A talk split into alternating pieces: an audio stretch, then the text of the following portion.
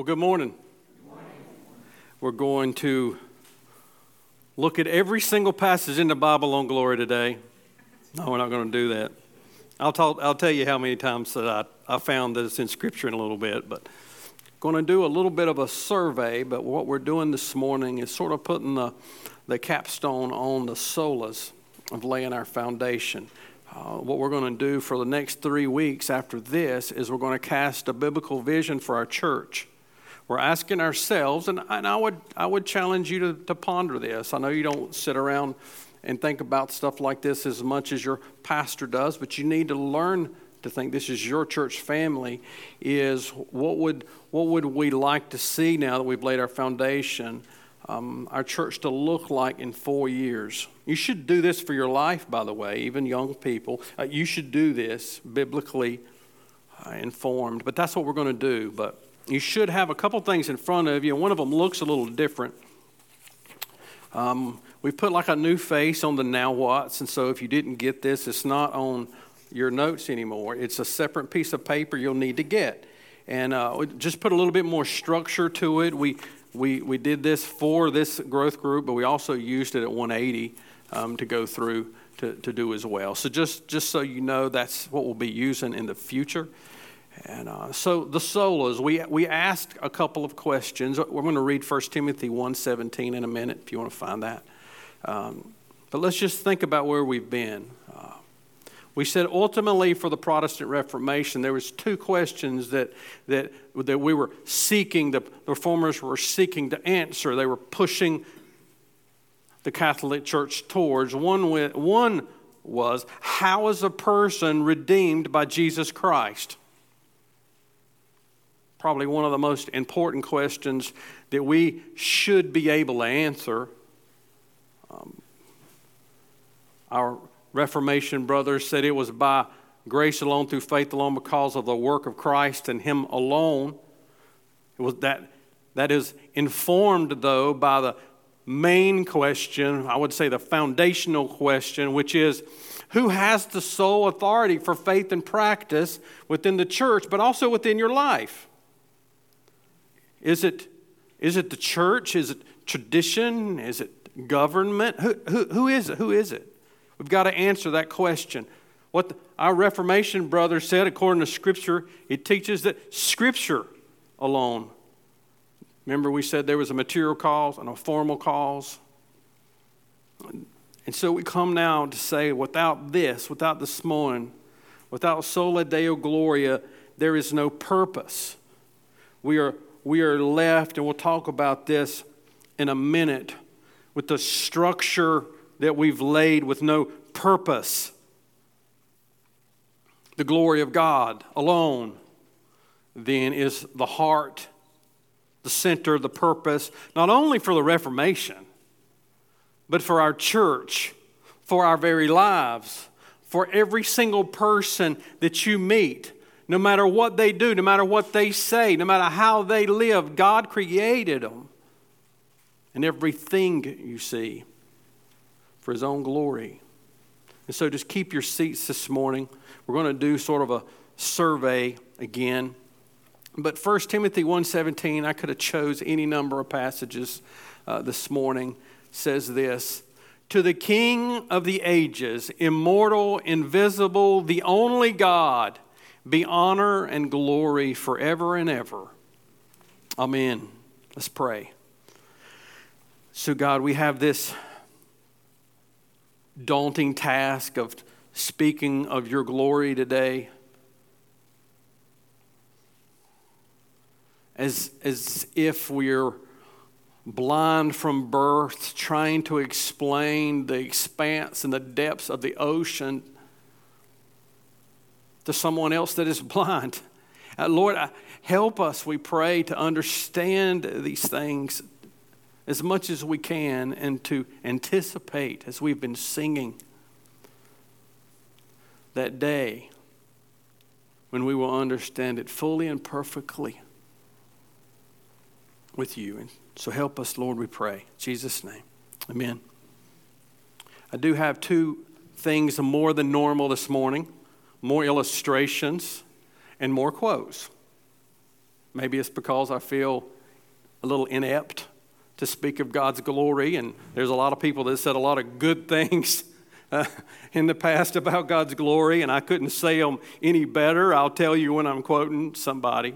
And just to try to give us every illustration, by the way, so I don't have to say it multiple times, uh, breaks down at some point when you speak of God. When you compare anything to God, it's only good for a little bit, and, and then it's, it's not a very good comparison at all. But we have to. We're, we're just humans here trying to understand something that is divine.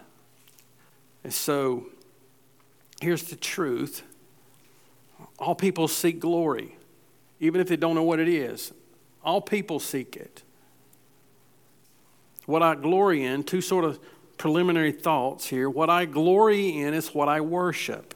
That is why next week we're talking about worship. Um, again, is, these are inseparable realities. What we glory in is what we worship. If you want to see what you are worshiping, what you are worshiping, are you worshiping God alone, Christ alone, then understand what this word glory means. We're going to talk about that in a minute it's important to understand that this glory is, is sitting on top of these other solas that we've already spoke about. Here's a quote. As long as sinful people strive to come to God by their own resources, the Almighty will keep Himself veiled. In other words, if God doesn't reveal Himself to you and His glory to you, you will not see it. If you think you can get there by your works, you will not see it. If you think you can get there by tradition, you will not see it. If you think it's Christ plus, Scripture plus, God plus, He just won't reveal His glory to you. Now, listen to this. Let's tie in the cross here. Quote If you lose the cross, glory will not be granted and we will find ourselves choosing works rather than suffering, comfort rather than sacrifice, receiving rather than giving, the foolishness of man rather the wisdom of God, the fleeting happiness over abiding joy, consuming rather than planting, evil rather than good. Mm. This is why Martin Luther, the champion of the Reformation, championed the cross.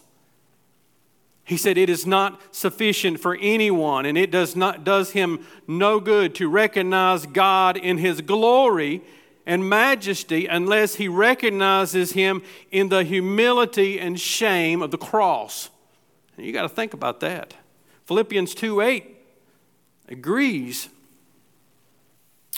truly informed Luther's thoughts here when it says that Jesus was found in human form. He humbled himself by becoming obedient to the point of death, even death on a cross.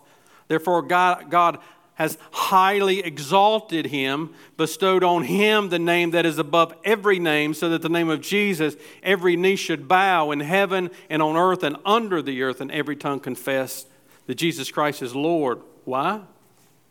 The purpose to the glory of God the Father. John Calvin said, We never truly glory in God until we have utterly discarded our own glory. Everybody seeks glory. And as fallen people, we love our own glory. This little thought's not in your notes, but it was a, it's an important thought for the end. What I glory in is where I'm seeking to find my joy. And it's not only where I am choosing to worship, it is also what I'm seeking to find my joy. I love this guy, Jonathan Edwards. Every time he says something, you, he, he writes, you have to think about it. It's one of those things you got to read him and you got to go back and reread him two or three times. It says, God's purpose for my life was that I have a passion for God's glory and that I have a passion for my joy in that glory. And that these two are one passion God's glory and my joy are bound together. This is why when we become better worshipers, we become more joyful, regardless of the situations or the circumstances in our life. God's glory directs me to the object of my worship and the source of my joy. That's what we're saying this morning. Or can we say it better than John Piper that said, God is most glorified in us when we are most satisfied in Him? Told you I had a lot of quotes. Question Can you add to God's glory? Can you diminish His glory? Can you subtract from His glory? Well, that is a more complex question than we think it is, isn't it? When you think about it, you start to say, no, yeah, no, yes, maybe, can't, well, preachers, well, I came to hear you this morning. So there's, there's two things, and I tried to make this as, as straightforward in our minds as possible. There's plenty of words to describe it. God has an internal glory and an external glory. Let me try to explain it. His internal glory, theologians some call, is his intrinsic glory. It's, it is the excellency, the perfections of his divine attributes, and all of his acts that flow out of that. It's everything about who he is and the, the actions that happen because of who he is. This glory cannot be added to nor subtracted. Doesn't matter what anybody does. His eternal glory is altogether glorious unchangeably glorious, infinitely glorious, eternally glorious. Quote, God needs no one or no thing to make him glorious. He is the origin and author of his glory. But there is in our life what we experience day to day, what we call an external glory. Theologians call it ascribed glory because it, it is offered to him. We're going to talk about that in a minute. It's offered in creation, it is offered by our life. This is the effects, or what we're going to use today is, the, is simply an illustration, a reflection of his internal glory. So, the external glory, what we are ascribing to him, what we are giving to him, what, what the creation is giving to him, is a reflection, is an effect of his unchangeable internal glory. In other words, we do not add to the excellencies of God, nor can we take away. We take notice of His excellency and we respond to it. And all creation does. All creation, except for man, does what God tells it to because that's how it reflects God's glory. This, this, this will drive our our talk about worship next week. What is glory then? I told you we were going to read every passage on glory. If I did, we would be reading approximately, according to my Bible study program, which, you know, however accurate it is, it should be accurate, 358 times in the Bible, 161 times in the New Testament. That's why when you go to read, you can almost just pick one it's going to start talking about God's glory. You have to try to ignore that, that this is a primary, this is the primary purpose in the Bible to bring glory to God. The word is glory. It's the word where we get the word doxology, doxa. It's got, it's got a two sided meaning. The, It's a state of honor and praise. We saw that in Philippians 2. This idea of taking something and, and lifting it up it also has another meaning of splendor and brightness. It's where, when we should reserve the word awesome, it produces in us this awe. It shows his might, his greatness. Tom Schreiner defines the glory of God by saying, the supremacy of God in everything. Supremacy of God in everything. So I was trying to, it's the best illustration. It was ironic. I had a, a picture today, this week of, of trying to explain the five solas in, the, in a, just a simple way that we would use every day by a stool. And so when I came in church this morning, this stool was sitting, I know you probably can't see it on the cameras, but it was sitting like this on the floor. So, you know, I'm not a smart man, but I sit there for a minute and I pondered did Anybody see anything wrong with that stool? Can you see it? Can you see the stool? I'm not a smart man. Something bad happened to that stool. I found out the story. I'm not going to say it. Somebody might be watching. Notice, and I had to bend that leg back out, by the way. It was, it was worse than that. Is, would you want to sit on that stool? No. So let me ask you something. How do you know it's a stool? Why not a pot holder?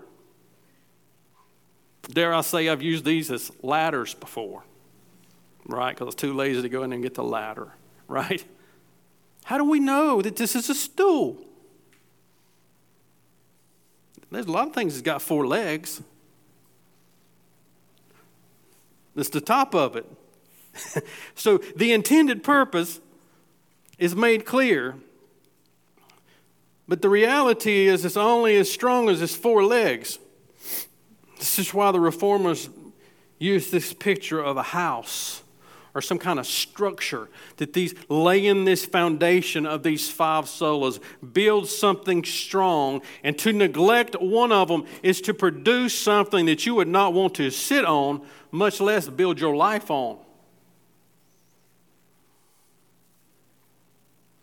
So, Soli Deo Gloria then is the glue that holds all the solas together. It is the center that gives it its purpose. It's, it makes it into a unified whole. It is the top of the stool that helps us to understand exactly what we are supposed to do. Isaiah 42 8 says, I am the Lord, that is my name. My glory I give to no other, nor my praise to carved idols. Then God's glory alone and none else is the ultimate end of all things heaven and earth. And I know that was a long introduction, but it was an important one. So, first, let's just review things that we know. This is not exhaustive because I can't. I can't explain the glory of God in a sermon. I couldn't explain it to in a hundred sermons. But let's not miss this that God's glory is revealed in his creative handiwork. It is, it is demonstrated, the glory of God, in his creative power. God, Calvin called all of creation God's beautiful theater where he puts his glories on display for us. Years ago, I didn't, when I married my wife, I married a, a girl who loved music and theater, and I like music, not the kind that she liked. And so I'd never been to a Broadway play, but I have been to a few now, in almost 30 years. But we went and saw Miss Saigon. Has a Vietnam plot on it. They had a helicopter that descended down on stage at some point during this thing. It was impressive. It was one of them, wow.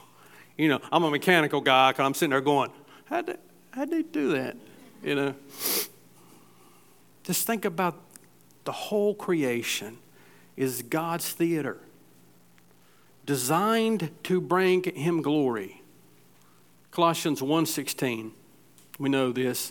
It says, For by him, Christ, all things were created in heaven and on earth, visible and invisible, whether thrones or dominions or rulers or authorities, all things, listen, were created through him and what? For him. Through him and for him. Christ was not only the creator, that means that which he created exists to make much of him. Isaiah 66 1 says, Thus says the Lord, Heaven is my throne, and the earth is my footstool. What is the house that you would build for me?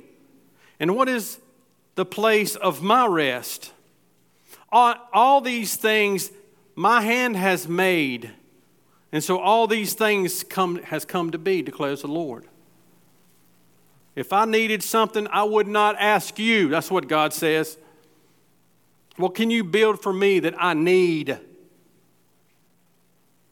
God does not need anything.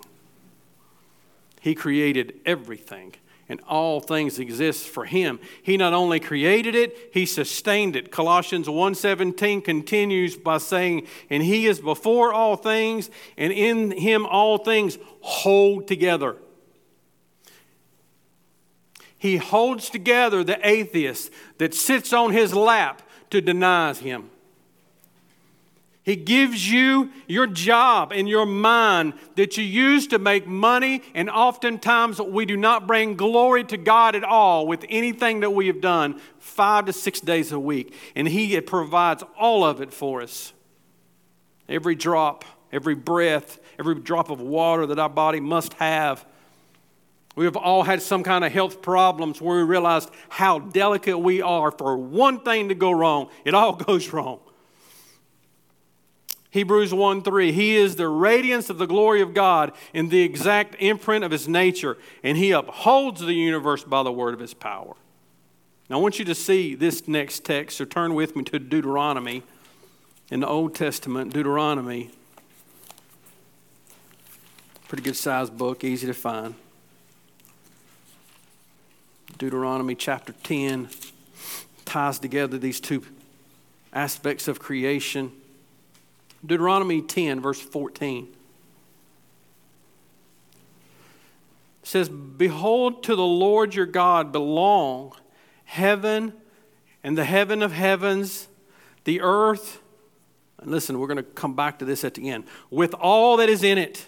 Verse 15. Yet, grab this, the Lord has set his heart in love on the fathers and chose their offspring after them, you above all peoples as you are this day. So that God created everything and he set his love on you. Man. So the pinnacle of God's creative excellence is you. It's you. It's them, by the way, too whether they have a dollar to their name, whether they sit behind a prison cell or not. They are made for a purpose. God's glory is revealed through his creation of us. This is the imago Dei. We know this, don't we? Genesis 1:27, let us make man in our image. Genesis 2 7, the Lord formed man from the dust of the ground, and what did he do? He breathed in it, and it became a living soul. That's what separates us. That's the essence, brothers and sisters, of all that the image of God does and can mean in all of our wonderful existence. We have a soul, we have something that death cannot even destroy.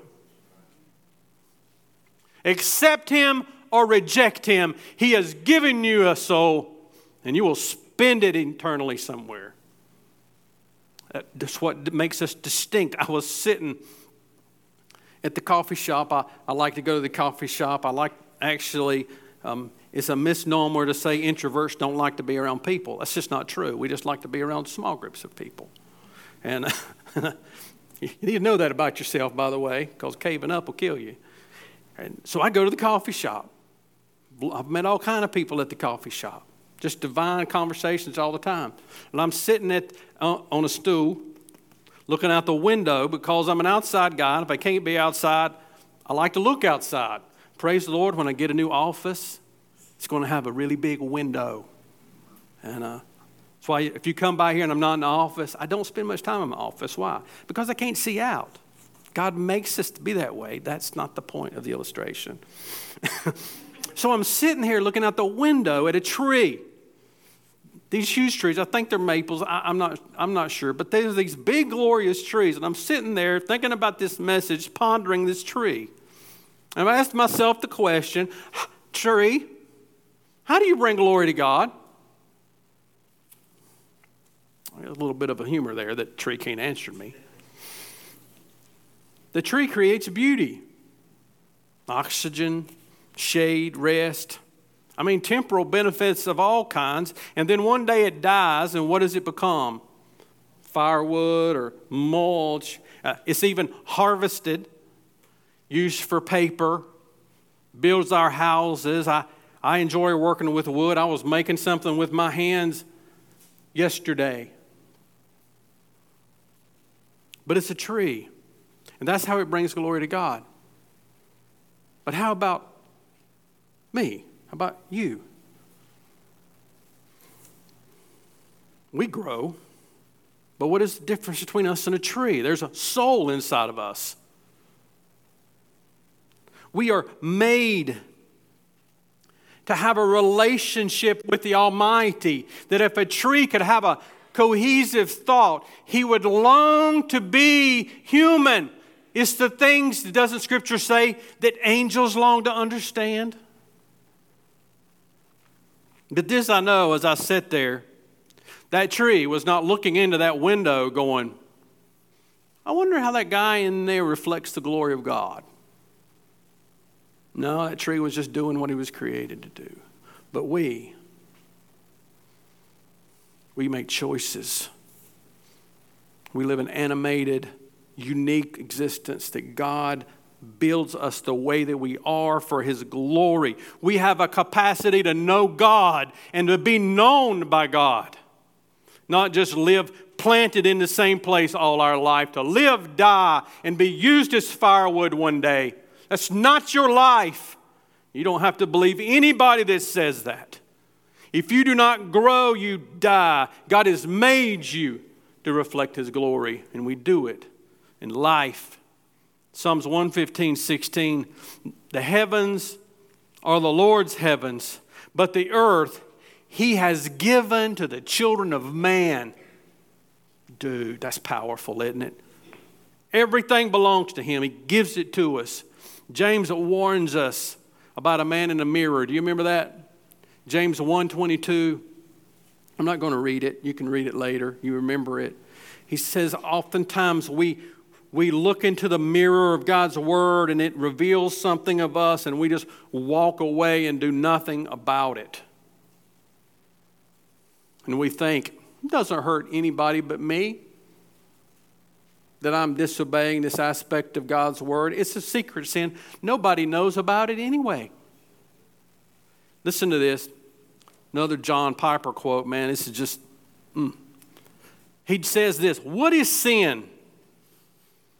It is the glory of God not honored the holiness of God not reverenced, the greatness of God not admired, the power of God not praised, the truth of God not sought, the wisdom of God not esteemed, the beauty of God not treasured, the goodness of God not savored, the faithfulness of God not trusted, the commandments of God not obeyed, the justice of God not respected, the wrath of God not feared, the grace of God not trusted, and the presence of God not prized, and the person of God not loved. That is sin.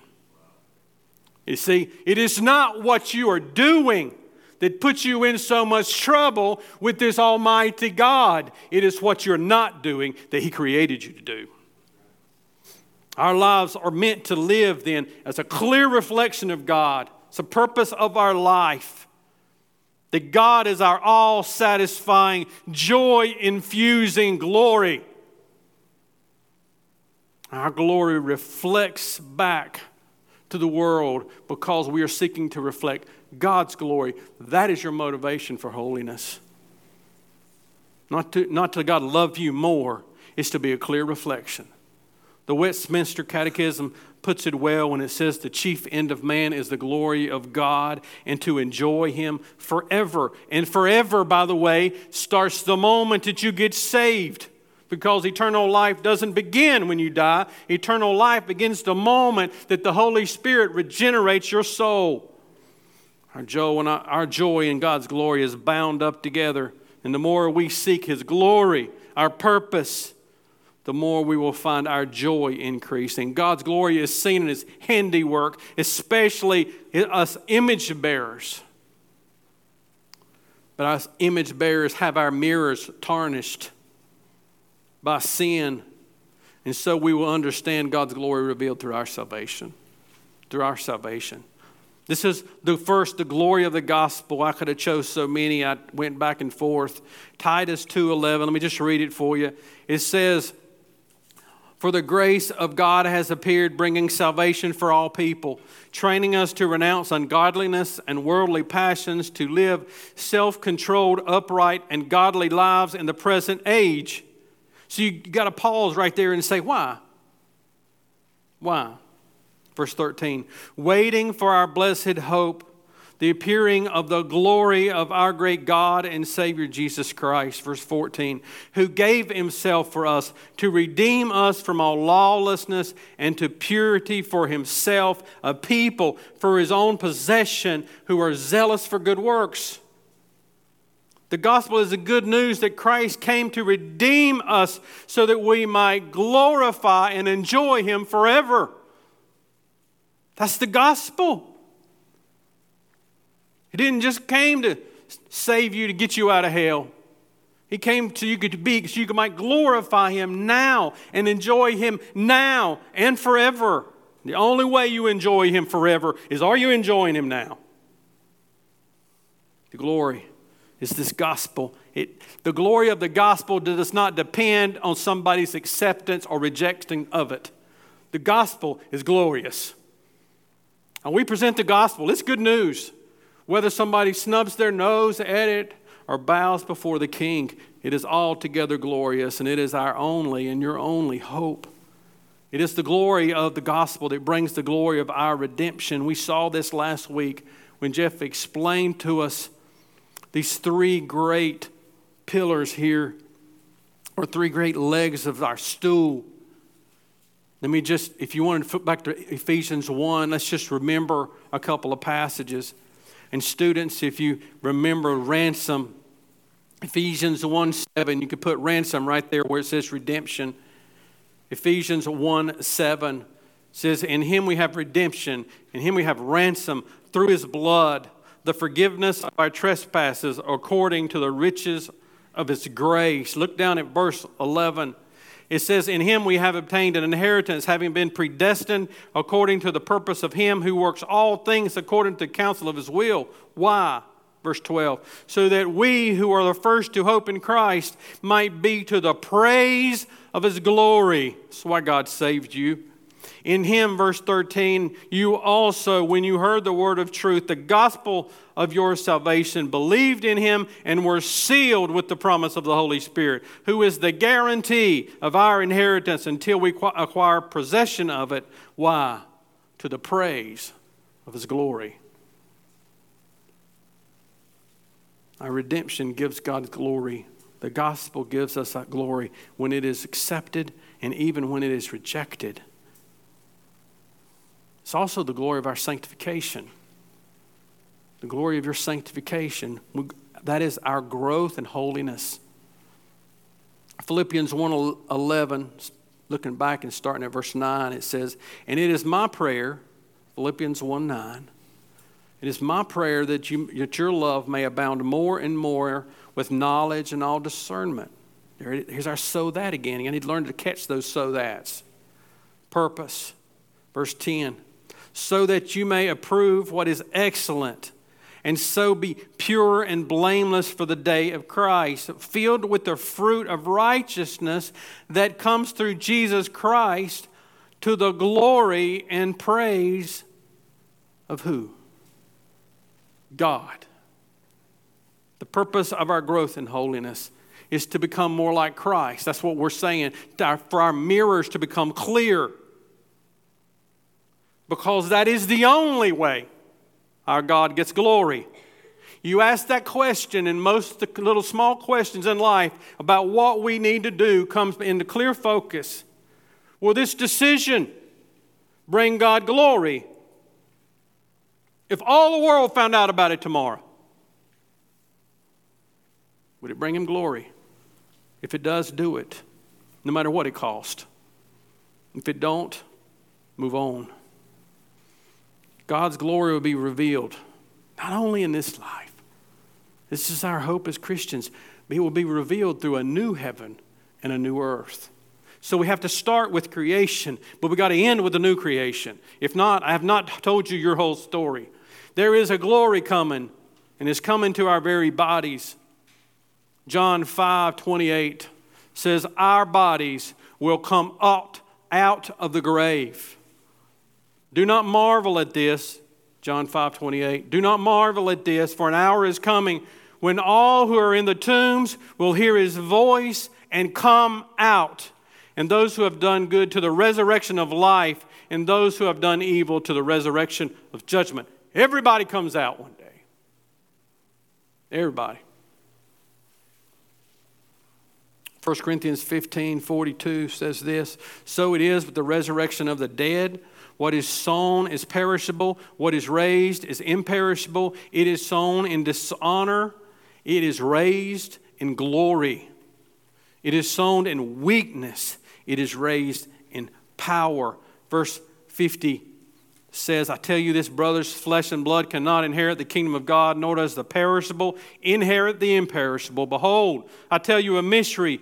We shall not all sleep, but we shall all be changed in a moment, in the twinkling of an eye, at the last trumpet, for the trumpet will sound, the dead will be raised imperishable, and we shall be changed. For this perishable body must put on the imperishable, and this mortal body must put on immortality. Every, every funeral that you've ever been through and put somebody in the body in the ground, we put them in the ground in faith that our scripture alone tells us that God will raise them up. And in that we hope. It's the glory of a new creation that began the moment He saved you. 2 Corinthians 5:17 said if anyone is in Christ he is what? A new creation. We are the first fruits of that which is to come. So many passages on new creation. I just picked one. Isaiah 66, 22 says this For as the new heavens and the new earth that I make shall remain before me, says the Lord, so shall your offspring and your name remain for the new moon to new moon, from Sabbath to Sabbath.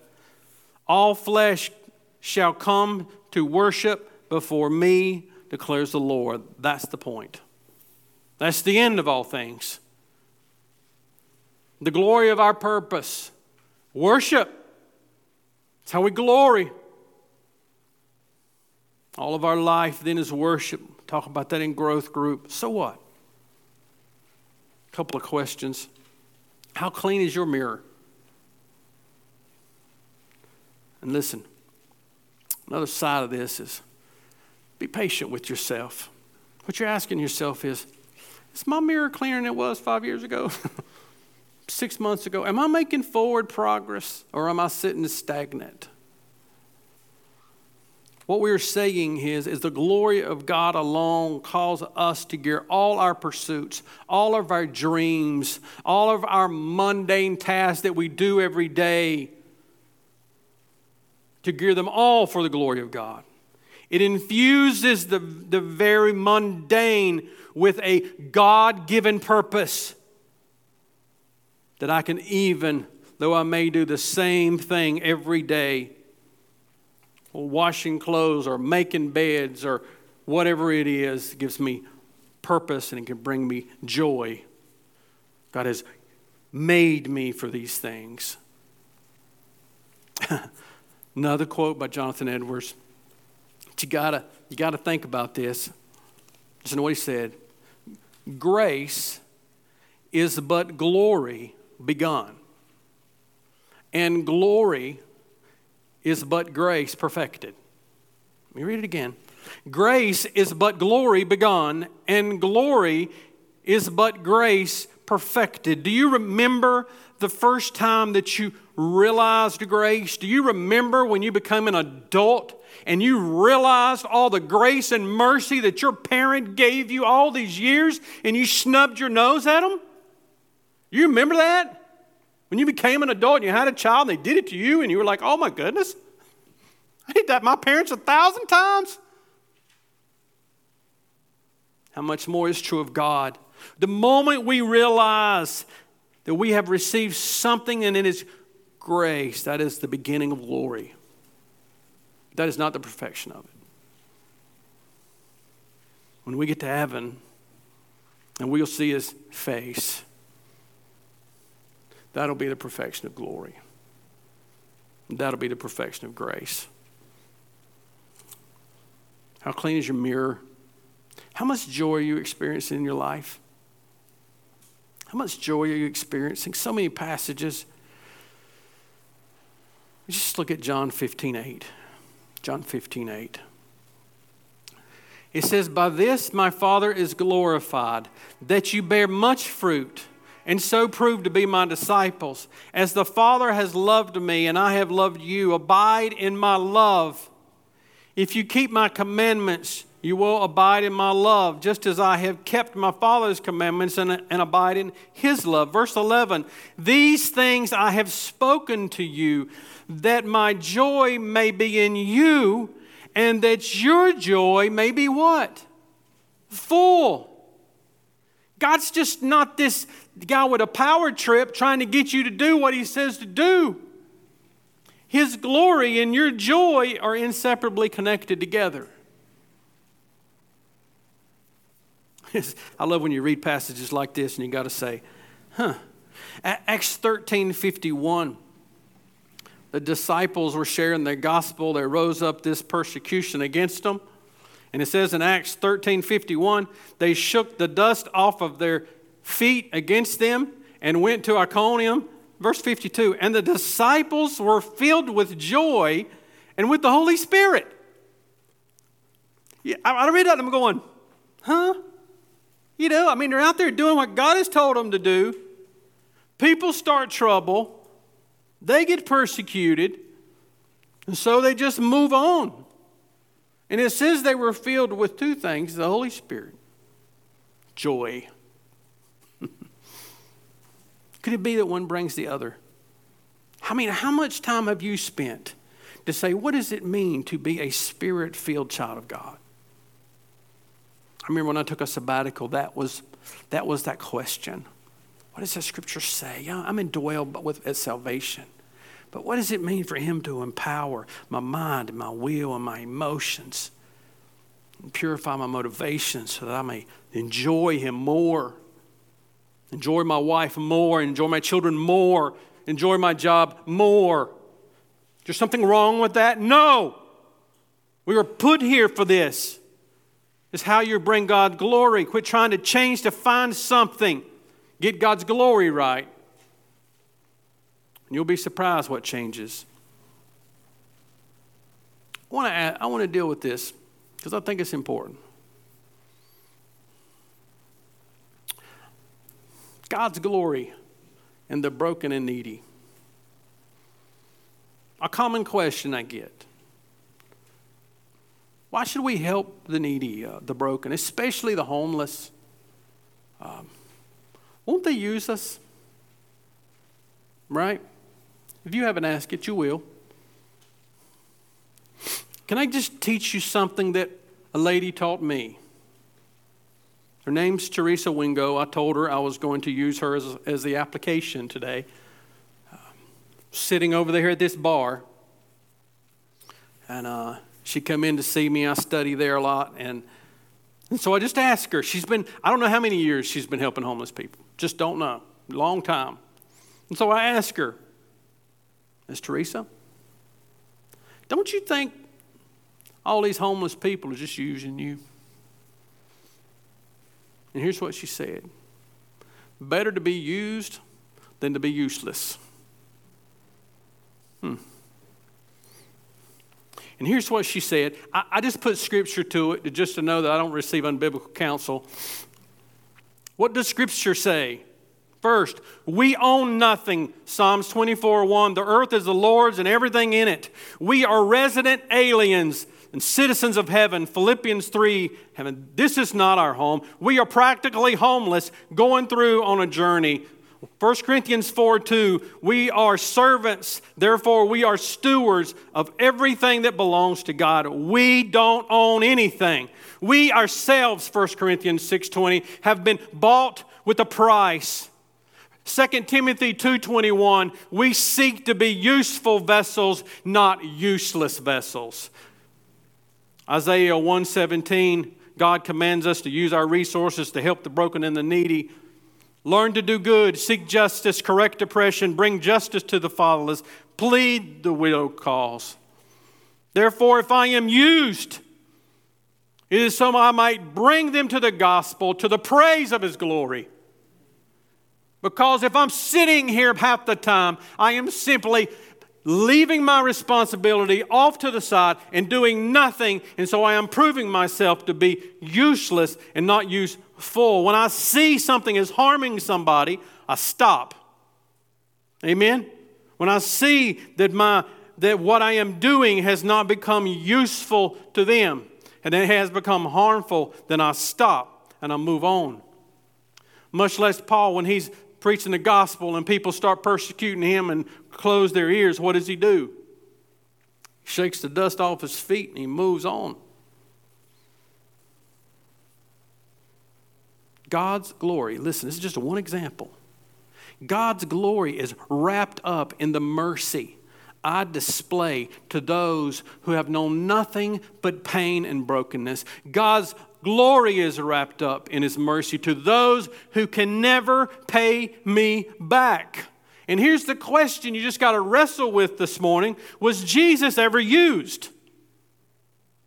And before you answer that question too quickly, you need to think about the disciples' motivation. Why were they following him in the beginning? Hmm? They thought he was going to bring in the kingdom. Man, we got hooked up with the Messiah coming with a rod and you know, he'd be like they had the Rambo picture in mind. Were they not using him? Here's the question. Not only that, dare we go into who the demons he cast out and the people he healed and the remember what he said? You just following me for the loaves and the fishes. Here's the question. Where did he lead them to? The cross. The cross. It is at the cross that he redeemed them. And listen, it is to them people that were using Jesus, he built his church on them. Bring them to the cross. That's what we're supposed to do. We are broke, homeless strangers in this world. And if we begin to act like it, we will begin to show God more glory. We are mirrors made to reflect God's glory and to enjoy every second of it. But we should not be content to have mud on our mirrors or compare our mirror to somebody else's mirror. We simply want to reflect God's glory. That's our motivation, that's our desire, that is our consuming passion. From the big things we attempt for God and from the little mundane things we do every day. So, are you pursuing a joy filled life that clearly reflects God's glory I just thought this was fitting last week, having looked in Ephesians. Just all of this good Ephesians doctrine. Ephesians 3, then, as we close today, says this Ephesians 3:14 For this reason I bow my knees before the Father from whom every family in heaven and on earth is named that according to the riches of his glory, he may grant you to be strengthened with power through his spirit in your inner being, so that Christ may dwell in your hearts through faith, that you, being rooted and grounded in love, may have strength to comprehend with all the saints what is the breadth and length and height and depth, and to know the love of Christ that surpasses knowledge, that you may be filled with the fullness of God.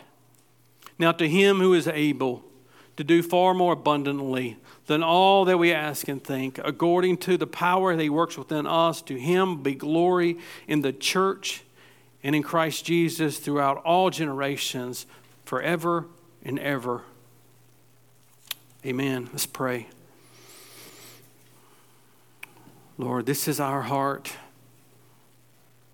Our brother Paul said it better than we. Lord, we desire to be filled with the fullness of you. Lord, I wish I could fully comprehend what all that means. Teach us, God. Teach us what that means in its fullness. Fill us with our spirits so that our minds make decisions like you that bring glory to you. So our emotions are kept in check but are used to the glory of God.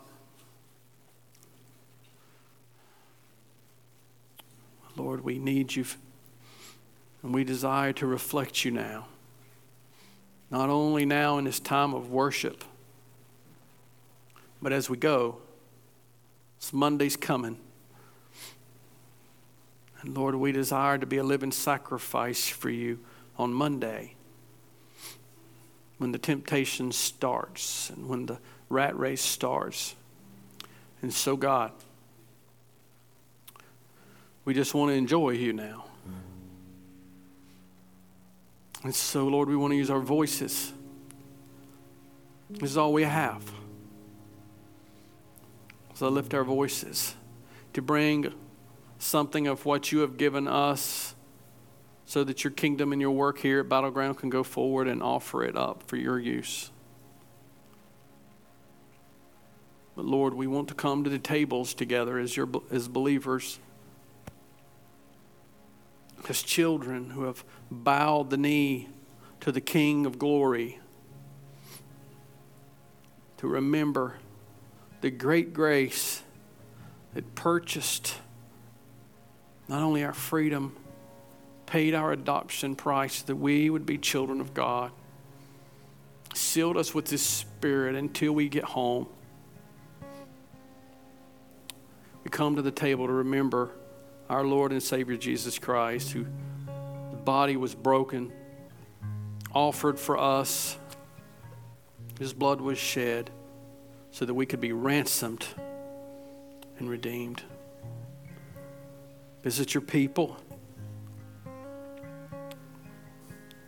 Let us taste your goodness today. For you are not just all we need, you are all we have. We long to see your face. Pray as Moses prayed. Show us your glory. And it'll be enough. In Jesus' name. Amen.